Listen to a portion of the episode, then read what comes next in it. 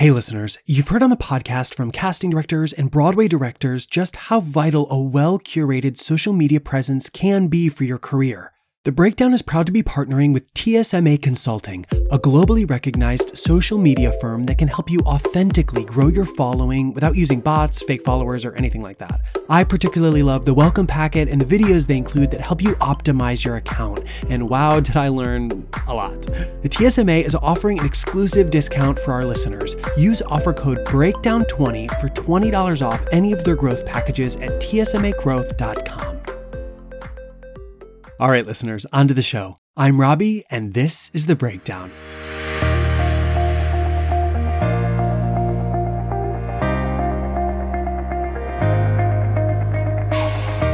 This week, I'm bringing you my conversation with actor and writer Michael Benjamin Washington. Michael is currently filming the new NBC comedy American Auto. Broadway credits include The Boys in the Band, also the film adaptation for Netflix, La Cage, and the original company of Mamma Mia. Off Broadway credits include the 2019 revival of Anna Deavere Smith's Fires in the Mirror at the Signature Theater, for which he won the New York Outer Critics Circle Award, New York Drama League Award, and the inaugural Antonyo Award for Best Solo Performance. Also off Broadway, Stephen Sondheim's Saturday Night at Second Stage. Television credits include Ratched and the Unbreakable Kimmy Schmidt for Netflix, 30 Rock, Glee, Law and Order, and 100 Questions, among many, many others. Listeners, I am so happy to have Michael on the podcast. His resume as an actor is so diversified with plays and musicals and great television roles, which is what so many of us are striving for to work in so many different mediums, plays and musicals and television, but is unfortunately uncommon in our business. And I loved hearing how Michael carefully but intentionally crafted this career in this industry. I was also so happy to chat with Michael about how his writing has opened doors for some really thrilling acting opportunities. This is a huge lesson that I took away from this chat. Create your own work and opportunities. Really do it because people will take notice. I also had to ask Michael about his long working relationship with producer Ryan Murphy. Michael brings us on the journey of booking Glee, so when Boys in the Band came around, he already knew Ryan, but he also knew the casting director and the director and the producer from various other projects, and how a chance encounter on the opening night of Boys in the Band on Broadway led to Nurse Ratched. There is so much more to say, but I want you to hear it for yourself. Now remember, if you like what you hear, please take a quick second and rate and review us on Apple Podcasts. I know you hear hear this a lot, but it really makes a huge difference. And share this episode with a friend. The Breakdown community is growing, and it is only because of all of you. So thank you so much for spreading the word. All right, listeners, without further ado, here is my conversation with the wonderful, kind, funny, and extremely talented Michael Benjamin Washington.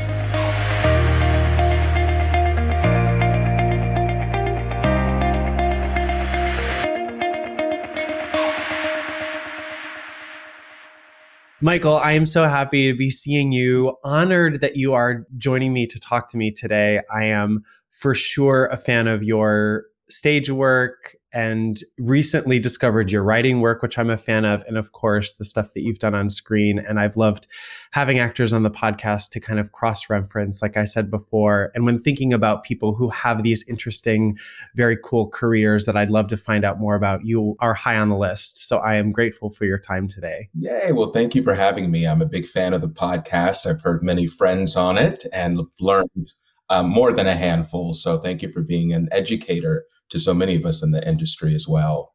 Oh my gosh, I had no idea about that part of it. That is very very kind and very sweet. I have definitely had, um, you know, some people that I just know that you know on the podcast. Obviously, many of your um, boys in the band cohorts on different sides of that, with, of course, Brian Hutchison, who we just talked about, but also David Caparelliotis was a professor of mine and now, you know, friend and also past podcast guest who was your casting director, which we'll talk more about that later. Okay. And then, of course, your fearless director director Joe Mantello, who I mean, you know, just a legend. Absolutely, absolutely, and that was a great conversation between you two as well. So I'm very, very excited to talk to you today. I mean, same, same. I mean, microphone recording aside, just happy to be having this conversation. So my first question is how are you today? What's going on? Like how are you feeling? What what are you ruminating about where um you're in la right now currently yes? Yeah it's such a great question robbie because i was journaling this morning. I got up at 6 a.m i'm in los angeles and just left two days ago from new york um, finishing a workshop and i'm starting a series on nbc this week.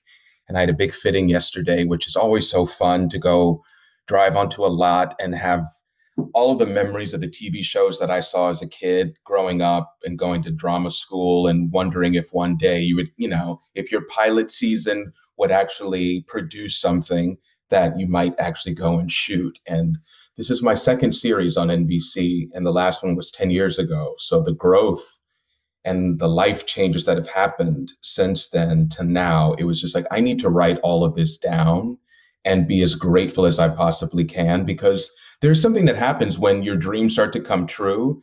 You know, it's always nothing for nothing. It's the one great dream is coming true while something else is unbalanced in your life. And I really had to sit down this morning and wake up and write down what I was grateful for with this new experience. So it'll be fun to talk about how it got to today with you. It'll be very cathartic for me in a very healthy way. I love that. And I love just that practice of that you're having this high moment, you know, right now, like you said, and even the costume fitting, I totally can't wait to have one of those after it's been so long, after this past year and a half.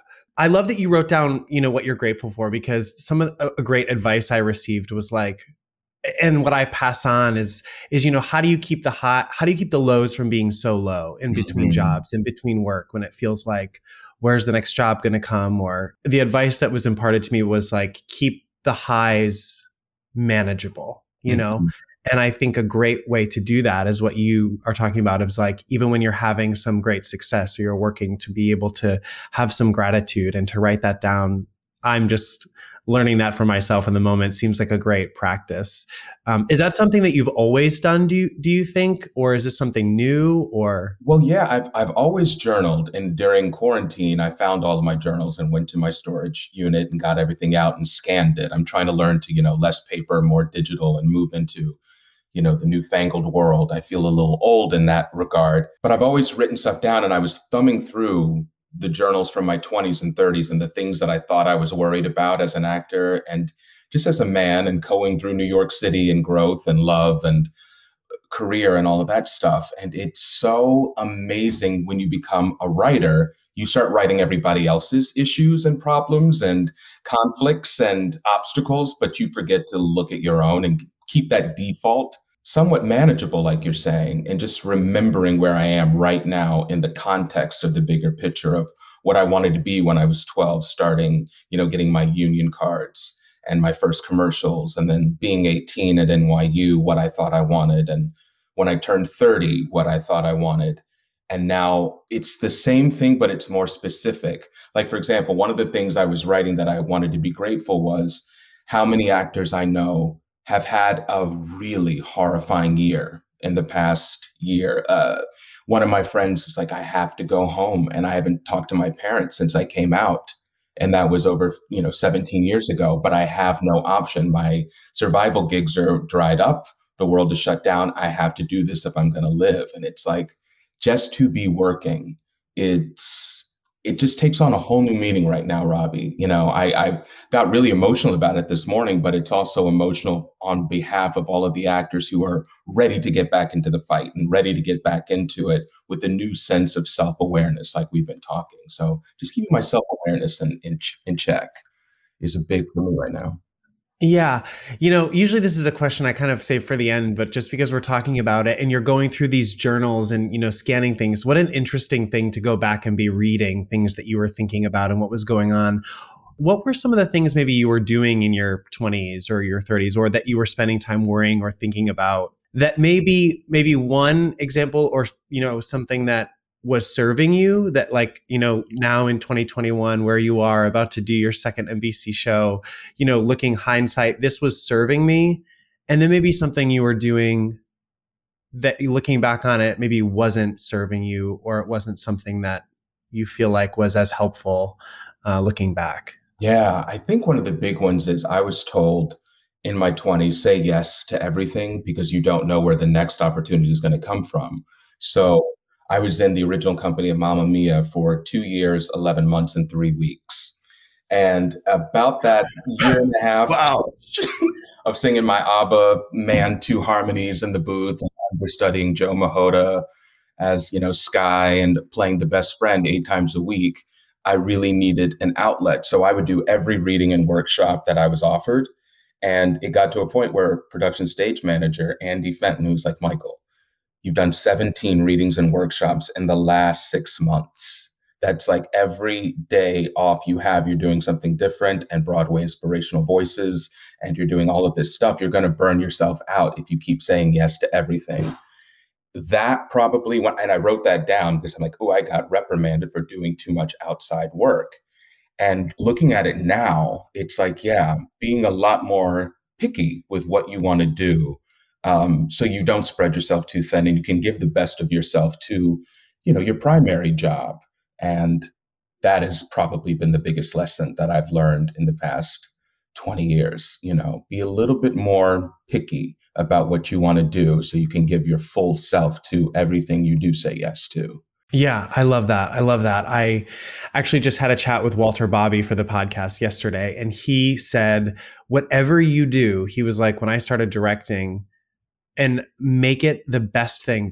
pretend, even if it's the smallest little reading, pretend it's a big Broadway show. Put your yeah. all into it, you know. And I think that's going along with what you're saying. Like, I think if you are doing so much, maybe you can't devote like your all to everything. I certainly know that. I think we all try to spread ourselves too thin and say yes, you know. So I love I love that. Yeah, yeah, yeah, yeah. Like even trying to arrange this with you, and I couldn't wait to talk with you. But you know, moving cross country, and I finished a workshop last week of a new musical in New York. Which being in a room with people again, other artists, and watching you know everybody create something was it was like your first job. I felt like I was 18 and in New York City for the first time. And in many ways, it is a new New York and new ways of attacking things. So it was really good to be wide eyed again and to feel that naivete again and to not know the answers again and really have to go step by step to get everything together and done. Yeah. We're talking about, you brought up Mamma Mia and I know that you went to NYU for theater, and you know, in in researching you and looking at your resume, it's Mamma Mia, and then um, you know, there's La Cage in there on Broadway, and then your resume reads almost like Act One and Act Two. Yeah. You know, like there's yeah. so much. There was like a big musical theater component to your resume, and then we switch over into this like very exceptional television career. I mean, Kimmy Schmidt, 30 Rock, you know, Boys in the Band, you know, both on Broadway and Netflix, the show you're doing now, along with some, uh, so many other things.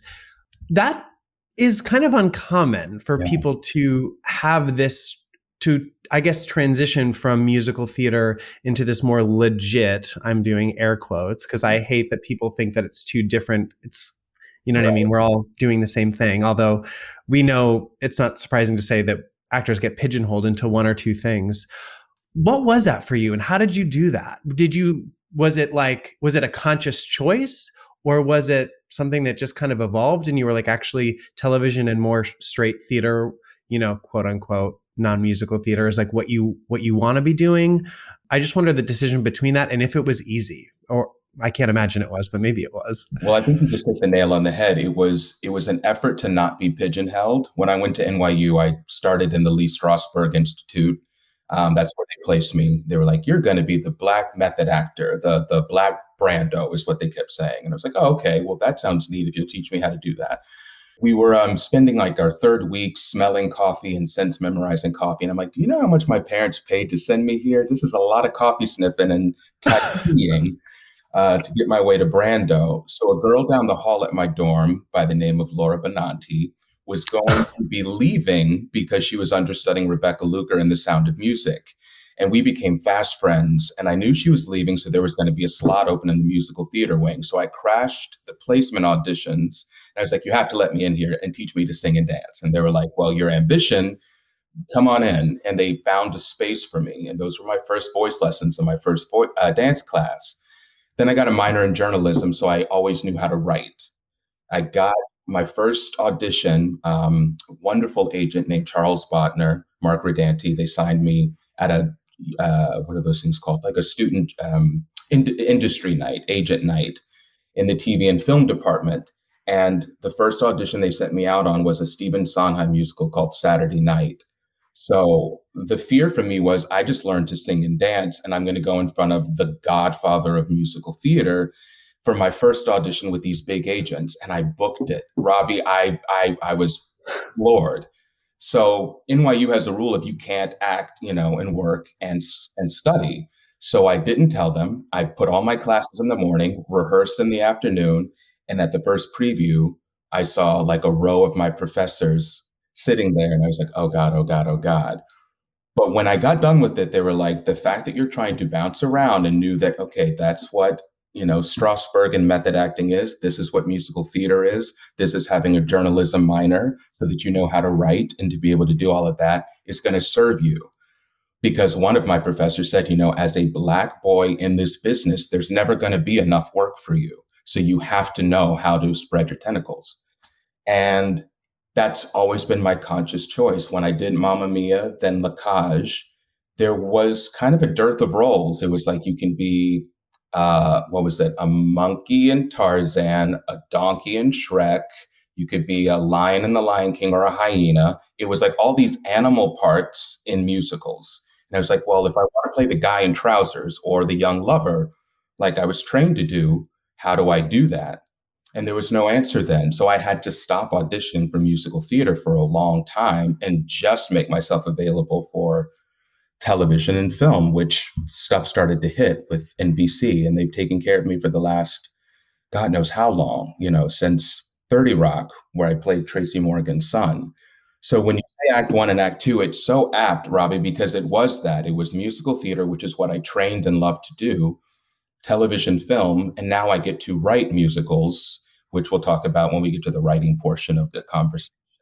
So now I can go back and start supplying roles for everybody that I know is in the same position that I was, and talent that isn't. You know, I, I write for everyone, but I'm very, very sensitive to the journey that's bumpy for a lot of people starting out, getting out of school, and where do you fit? And then when you become a little bit more seasoned as a journey person, actor, uh, used to be journeyman actor, but trying to be as inclusive as possible because there's so many types now and there's so many roles that should be fitting those types. And I like to be a part of that. Wow, I love that. I, I, love that. And like your teacher said, ambition. I think that's I think that's a huge thing of succeeding in this in this business is is absolutely ambition.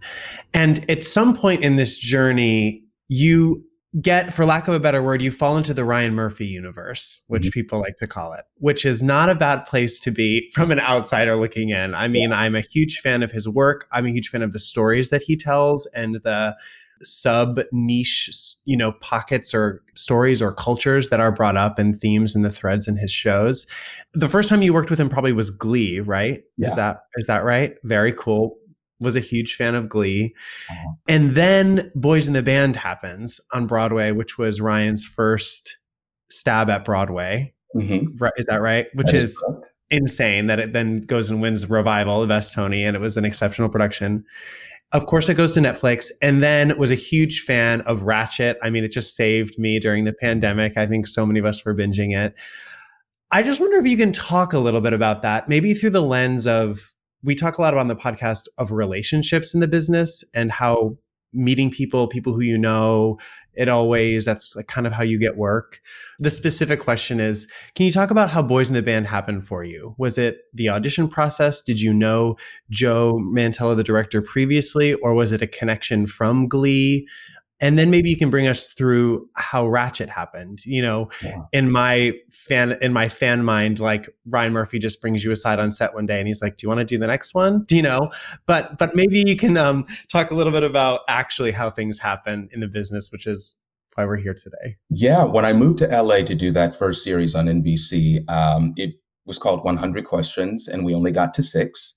And when it got shut down, um, I became available and I'm like, do I go back to New York and jump back into musical theater or do I stay out here? And I think within like um, two weeks of that show getting canceled, um, I got an appointment for Glee, and it had said a very studious African American Pulitzer Prize finalist who comes to expose Sue Sylvester and looks like he was born in a tweed sport coat or something very, very, very specific.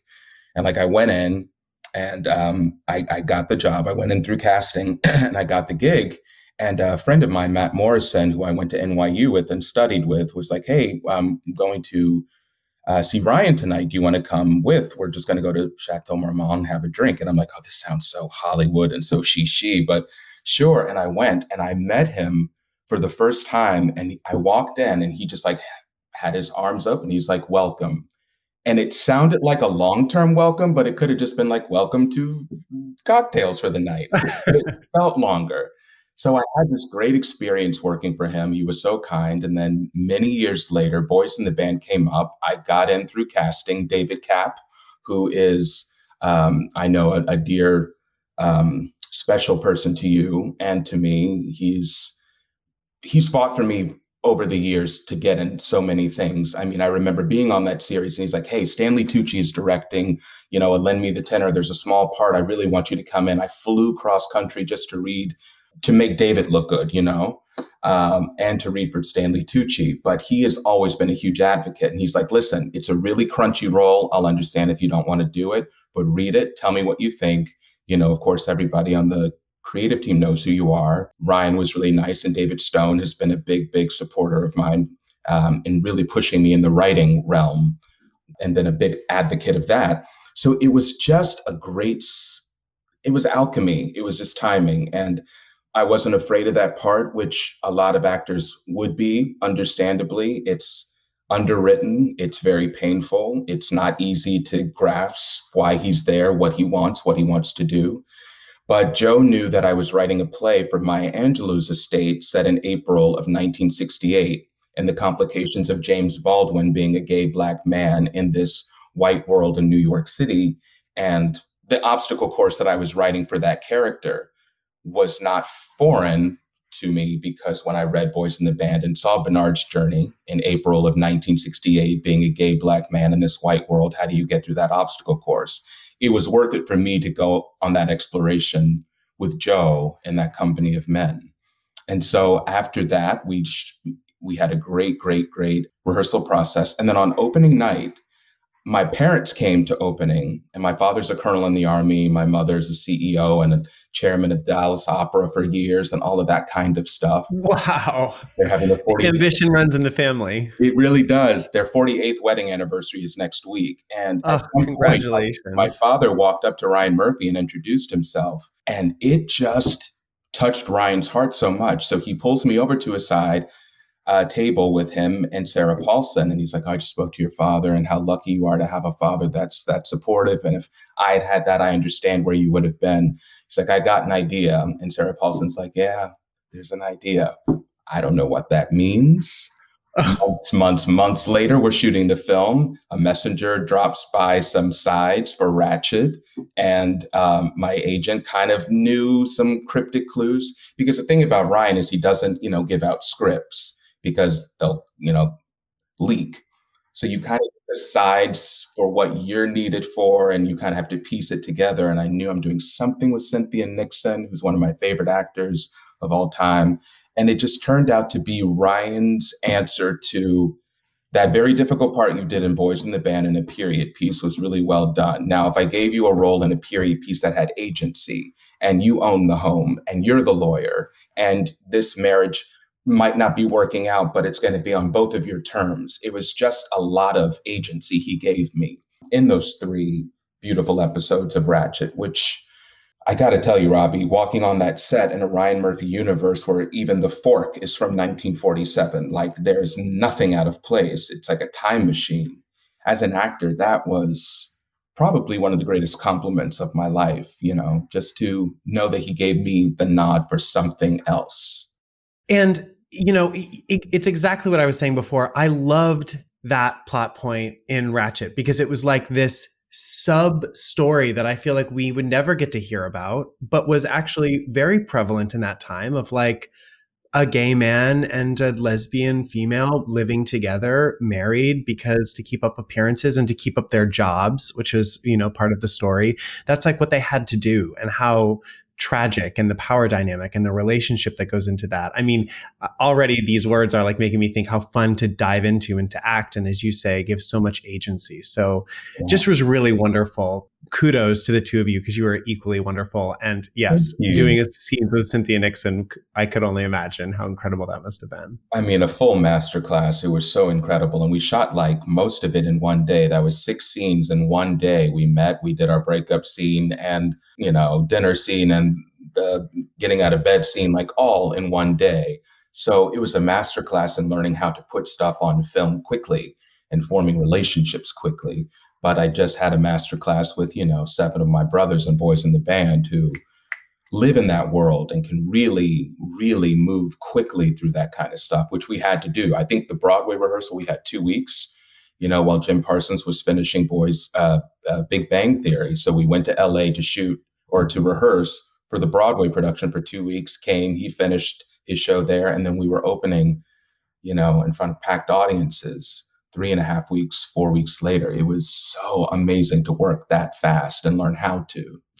And then you know, this is so interesting to me because I think what a cool exercise to do of doing a role on Broadway so well received. Mm-hmm. And then all of a sudden we're doing the Netflix movie and it's taking that performance and I don't know. I, I don't know what what was what was doing a show on Broadway and then maybe making it on film. Well, what's funny is like Matt Bomer and um, I think it was Jim Parsons say, you know, I never want to do a I never want to do a film unless I can do a Broadway run of it first.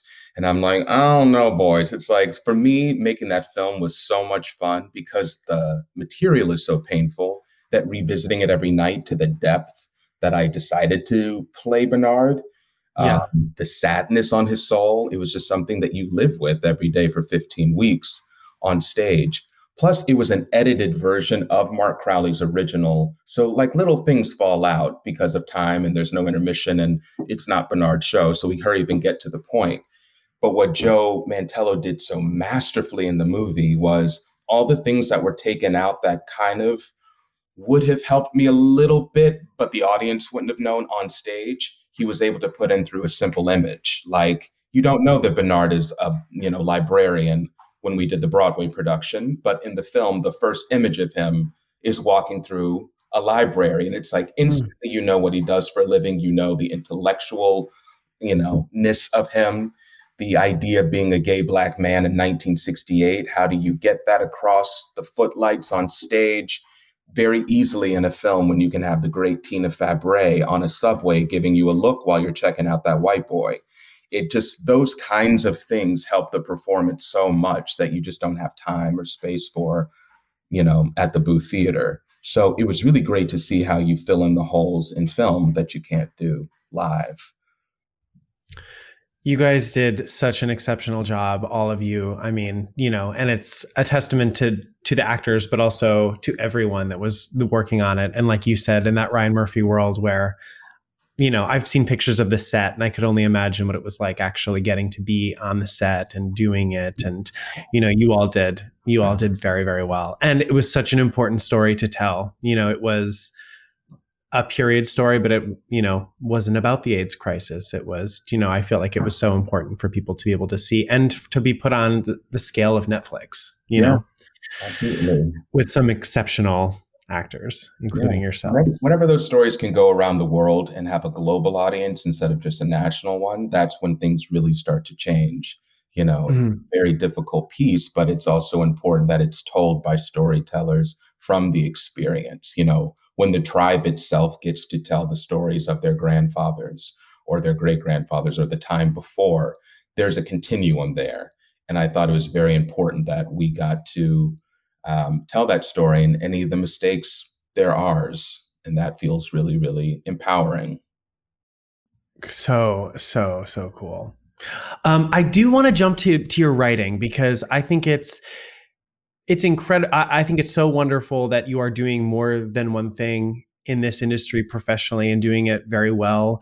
But also, I think during the pandemic, a lot of people have had to pivot in terms of like finding something to feel creative or to do something. And people have turned to writing, people, I turned to podcasting, doing everyone has like their own thing.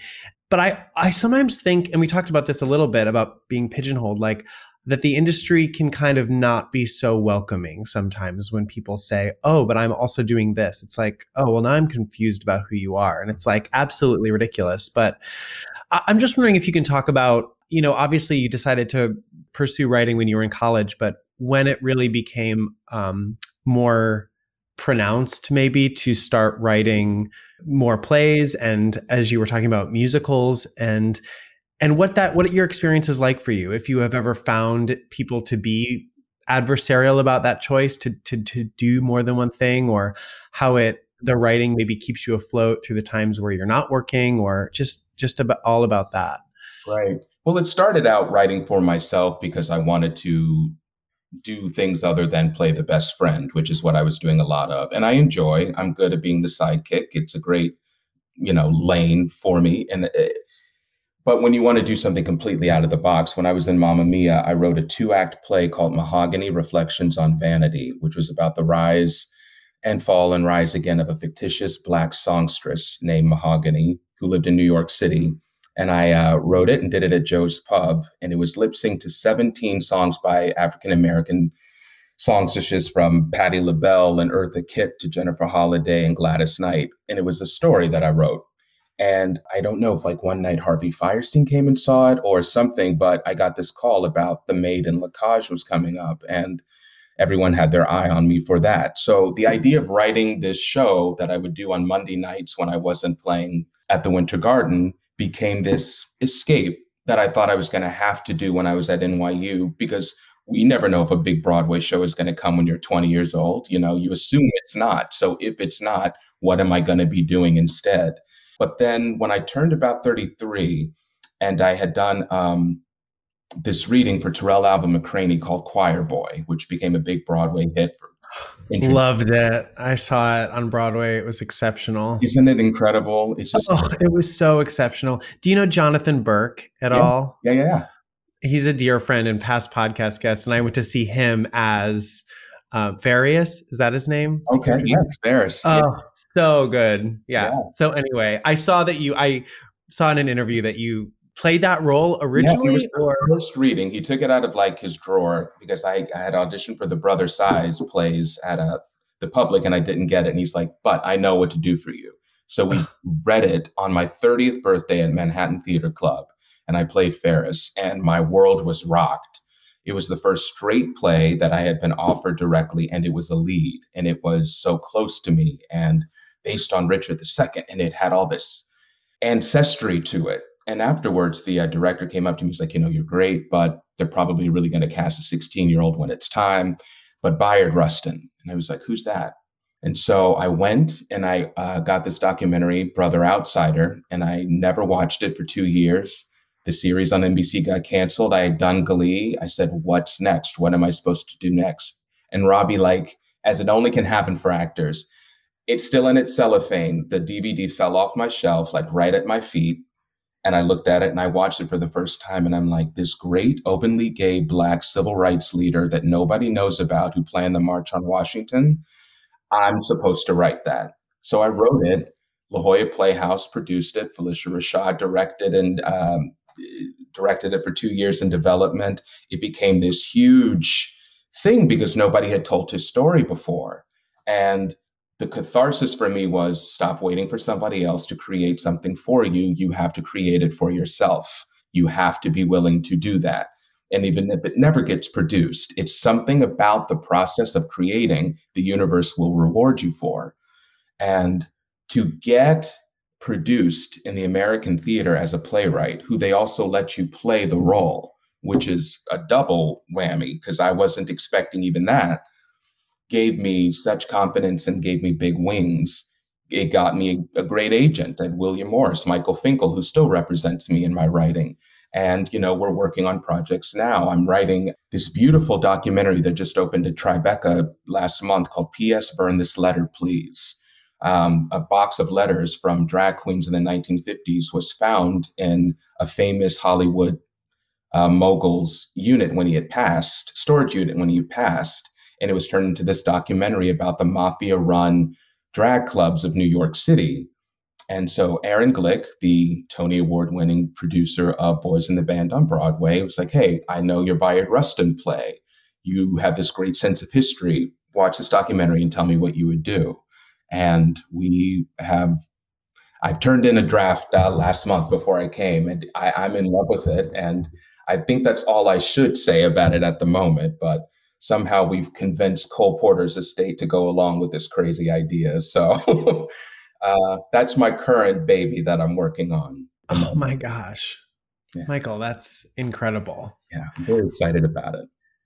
So, do you think it's going to be a is it a musical or yeah. is it a play? Oh, it's a, a musical. A musical with uh, Cole Porter's catalog. So I'm a big fan of his, and and uh, yeah, it's just really great.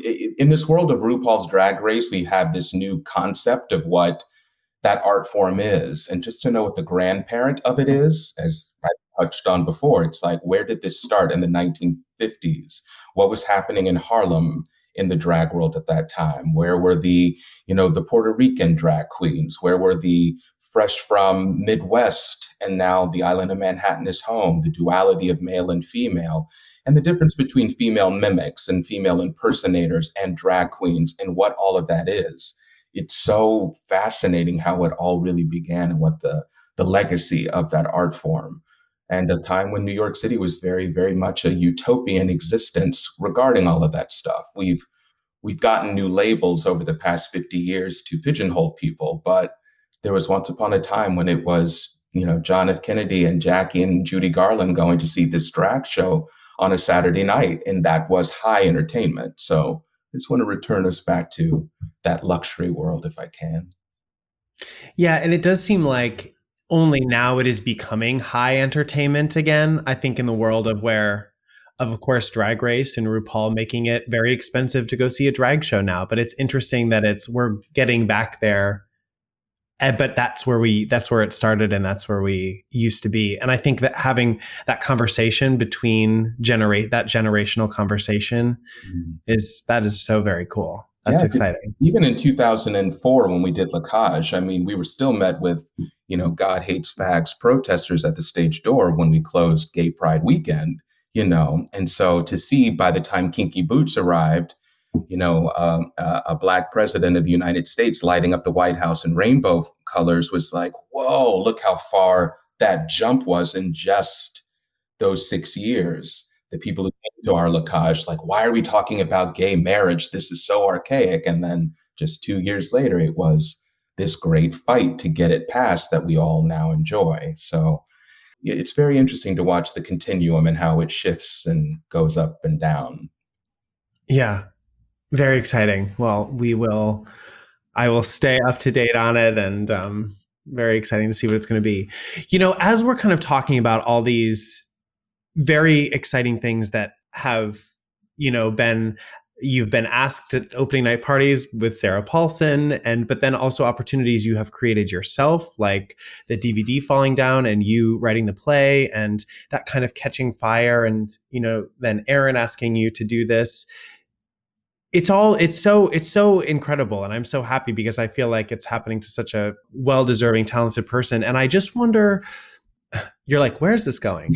I just wonder um as these dreams come true into fruition i mean boys in the band n- lead of a netflix film like and then now you're writing and the writing is taking off. I just wonder like as these things happen and you know we started with talking about writing about gratitude how are you deciding about what you want to do next? Or like how are you deciding as these dreams come true what's the next dream? Or how do you keep refining where you want and, and where you want to go as as some of these things are are coming true for you. And i imagine maybe it's a conversation with your management or your, the, the people around you about where they think you should go and then talking to you know yourself about where that is. But i wonder if you could talk about some of those decisions writing and also performing Well, the, the interesting thing is part of the gratitude that I've learned is the art of surrendering. You know, when I was 20 and it was say yes to everything and chase everything and try to get in for everything and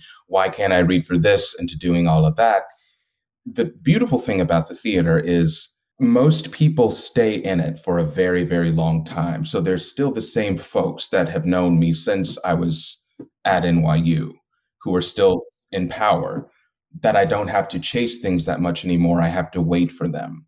The hardest part for me was this this jump when you do start working, you can't chase certain roles just to like keep money or to keep, you know, just to keep working. You have to wait for the right role to come again, uh, the next one to come, and surrendering to that. I didn't see Boys in the Band coming. Dave Kapp did. I didn't see Fires in the Mirror for Anna Deavere Smith. Dave Kapp did while I was doing Netflix by Dave Kapp. So it's the same casting director who 10 years ago said, get on a plane for Stanley Tucci saying, hey, read this, I'll understand if you don't want to do it. A big part of that surrender was watching, again, being a black actor in show business is very different than what I've gotten to see my white counterparts do simply because of the number of roles and productions available. You know, you have to wait as a black actor for somebody to be open minded enough to let everybody read for the parts and hopefully in this new awakening that we're having in the in the American theater, that will start to shift. I'm starting to see it a lot. I've gotten contacted about more things than I would have before 2020. But I will always remember Eddie Murphy and Denzel Washington doing interviews. Eddie Murphy's was on Inside the Actor Studio, and Denzel Washington's was on 60 Minutes. And they asked him, So when you get a script, what is the thing that you look for that really draws you to it? And Denzel Washington said, What do you mean? He's like, Well, you know, like you're people's sexiest man alive. What, when a script comes to you, he's like, I don't get sent scripts. And this is when I was in drama school, and I'm thinking, Ed, um, Denzel Washington is the king. How is this not possible? You hear Eddie Murphy say, you know, uh, James Lipton was like, so when you look for a script, he's like, I never got sent scripts. My agent got me 48 hours, so I did that. Then my agent got me trading places, and then I did that. It's what comes to you and being prepared to fill it and knowing that you're going to have to wait until the next one if you don't write. So my anxiety was always what are you creating for yourself or somebody that looks like you? That way, if mm. you can't do it, somebody else will. And that has given me a lot of power and it's given me a lot of freedom. And I sleep better now knowing that I made the rounds in my 20s and 30s. I kept my nose clean. I treated people well. So people do call about, you know, big time things like boys in the band because they know I'll be able to handle it. And then getting your next assignment from them. And then the producer has you write this. And then David Stone was overseeing me while I was trying to do this. And it's been that kind of thing. The long, that's a long answer to say when you actually give over and know that you've done everything that you can do, the universe does start rewarding you in time. But all the you're chasing and trying to get that were never meant for you aren't going to come for you anyway. So, how do you just stay prepared, stay available, treat people well, and know that in time it will come? I know people said that to me in my 20s and I never believed it. But now that I'm in my 40s, I can tell you, yes, it is absolutely true. So, well, that is reassuring for me to hear. it's um, I think it's going to be reassuring for a lot of people to hear that. In what you were just saying, I just was thinking, I'm so happy that you're writing. I, I think I also think it would be disingenuous to not just talk about what has been happening the last year and a half in addition to the pandemic but also social justice and talking about equality and casting and what's happening I feel like maybe more publicly in the theater world right now, just because it's more people are talking about it. But I know that it is, you know, casting and equal opportunity is is an issue um, in every profession, not just in our industry. So I think it's and finding voices like yours and people, uh, you know, trans men, trans women, um, you know, more stories about gay men that aren't about AIDS or coming out or, do you know what I mean? Just being there are just so important to have in our world, you know, because the, the more stories that are written, the more producers will look at those and we're lucky to have you is what I'm trying to say, I guess. Oh, is what, I'm, is what I'm really trying to say. And, and just going off of that, what are you hoping for moving forward as we all reopen in 2021? You said that you are seeing some change and you're seeing some steps in the right direction. Um, and I, I am too, but I am not a black man. So, but I am seeing, you know, dear um, Douglas Lyons play coming to Broadway. So excited about that. Some really wonderful things that are coming. But maybe what are what are you hoping to see, maybe more specifically or broadly, as we go back into 2021? Um, I don't know. I feel like this is a hard question, but I'm just but I'm just interested to learn from from your perspective something that um, maybe we have been talking about as a zeitgeist in a community but or maybe something that you're like this is actually something personal that i'd like to see moving forward into 2021 about maybe the business or or the way we're all interacting well i think what's most important is that everybody has had this consciousness shift in the past year not only with their own mortality but the country that they live in and seeing active illustrations of anything from dissent to hate to um, exclusion to erasure. There's been so many examples that people have seen that they cannot deny. And before, if your eyes weren't open to it, you just didn't see it, or you thought it was a myth, or, well, what am I going to do about it? People have learned what they can actively do about it, seeing members of our community giving their social media platforms to organizations that know by reaching, say, Kelli O'Hara, who I follow, and how she gives her platform to, um, you know, a Black advocacy organization on a regular basis, so that her followers are educated. Those kinds of things are the shifts that really are going to matter because it's when you turn the blind eye or you pretend that you don't have any say when you do have power um, in this business, as a lot of artists do, a lot of actors do. Um, it's very, very important. And that has been a big shift that I've seen. What I'm hoping also to see is in production, the things that we choose to bring to Broadway aren't um, targeted just to the one audience that it has been for, I think, 65 years. It's not so much even just who is on stage, it's who are you trying to get in the seats. And we've seen so many examples, whether it be Debbie Allen's uh, Cat on a Hot Tin Roof with her all black cast. That was the most financially successful straight play of that season with a successful West End transfer starring James Earl Jones. But there was years before there was anything like that again. But it proved itself as a commercial worth and it packed the houses as The Color Purple has done with Black audience members. When invited, we show up. But if not invited, why would we? So the inclusion of the audience and people on stage and behind the table and in the stage crew and in the orchestra pit is a very big shift and sweep that is happening because it's going to have to happen. There are too many people who are now actively watching the participation of all people that are available, not just a very slim margin for the very specific audience that has been targeted on the Great White Way. I mean, I don't know if I'm allowed to even discuss this, but I'll I'll take it on the head. Like I just finished a workshop of The Devil Wears Prada for Sir Elton John. Kevin McCollum is producing it along with David Furnish, Sir Elton's husband.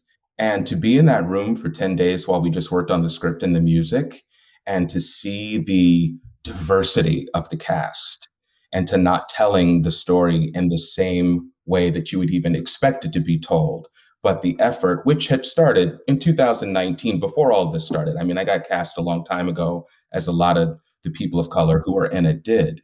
But to see the conscious effort of that kind of shift and to see that the story doesn't suffer because it's about something different, but it grows because we know that we're telling it in 2021.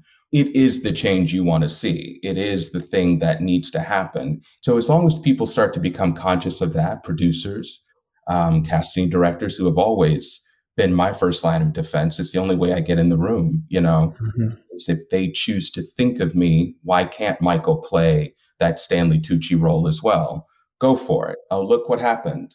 We love it. You know, those are the changes and those are the people who are actually going to make the industry change for the better. So and audiences too you know we can't do it my my late great drama teacher ida welsman said the magical triumvirate you need a script you need a performer, and you need an audience. And without one of those three things, there is no theater. There is a story that has to be told by someone and received by someone. And if you can give each point its equal respect and self awareness, then you actually have a chance to include everybody. So I completely love that. And I'm so happy that you shared about Devil Wears Prada because I think that the conversation can also extend to like, we can do these big commercial movie musical splashes. You know, we're not saying like, obviously, it's unfortunately uh, where Broadway is a little bit right now, but we can tell the story of The Devil Wears Prada and still also be incredibly equitable and telling it with a 2021 vision. And that makes me really excited to hear that it's not mutually exclusive. It's not one or the other. It's not right. equal and safe or, you know, big commercial and unsafe and uninclusive. You know, so I love that we're being able to find the way to to merge the two. So that that gives me yeah. some hope to hear that. And I have to say, you know, that's Anna D. Shapiro directing and Kate Wetherhead in book and Shaina Taub on lyrics with Sir Elton John. Geniuses. Queen of them all, you know. Right. But it is like a female led organization. And the ladies get things done a little bit quicker and differently than than gentlemen, I must say. And I, I was I woke up to that as a book writer, like, wow, they changed act two overnight. It wasn't like two workshops later. It's like there's just a an urgency to to new voices that get to that haven't been heard before. So I'm excited for the ladies and the story they're telling. I was thinking that. I was thinking, oh, it must be very cool for you now writing the book of a musical to be just you know you're doing your job in that room but you're also kind of like oh how are they you know rewriting and doing everything? And certainly you're in great company in that you know in that experience. So back to the beginning of our conversation picking and choosing things wisely and for what reason. So yeah. Exactly exactly. You're getting an education on on both fronts. Mm-hmm. Michael, I am so thrilled to talk to you today. I probably could keep talking to you for a couple more hours, and I hope that we get to do that um, yeah, just will. in life.